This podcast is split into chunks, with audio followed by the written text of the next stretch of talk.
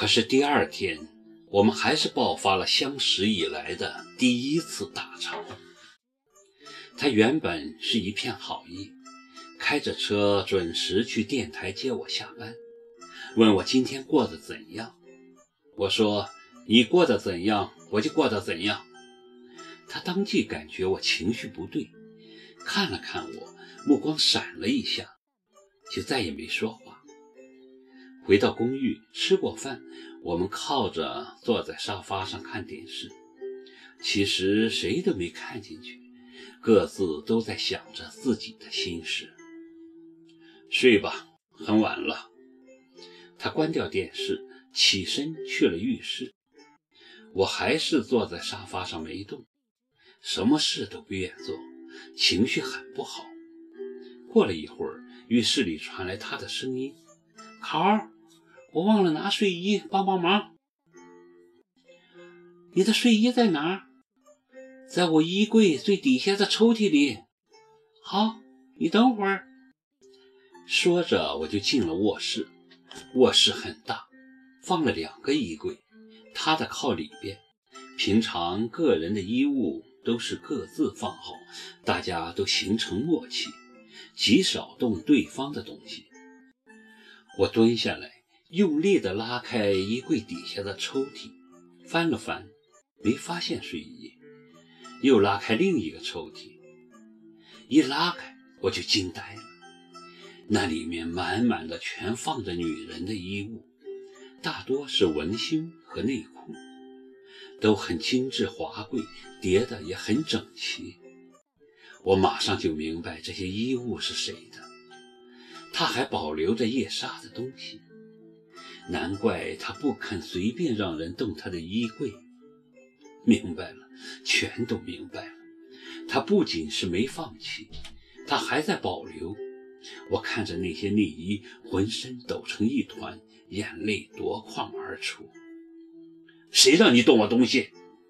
身后突然传来一声怒吼，我本能地站起身，满脸是泪地看着冲着我发火的人，不知所措。谁给你的权利翻别人的东西？你有没有教养？他裹着浴巾站在面前，凶神恶煞的样子，像是要吃人。对不起，我不是故意的。不是故意的，是吗？恐怕不是吧。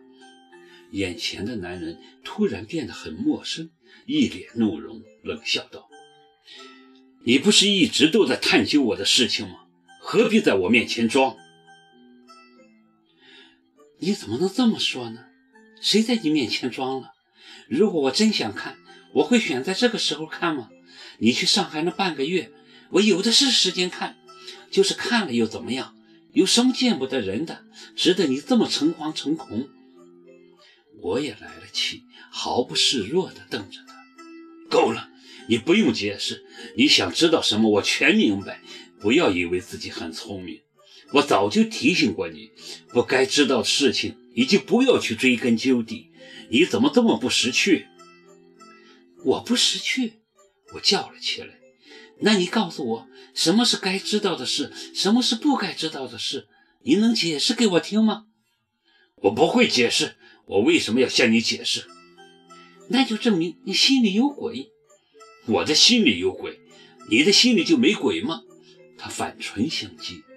好好，我说不过你，我错了，行吗？你满意吗？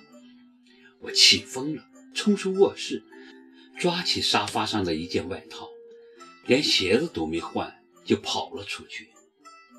我泪流满面地奔到公寓楼下，越想越委屈，一刻也没停留，就跑出公寓所在的小区。可是房子已经给了齐树杰姑妈的儿子，无处可去，我只能去找米兰。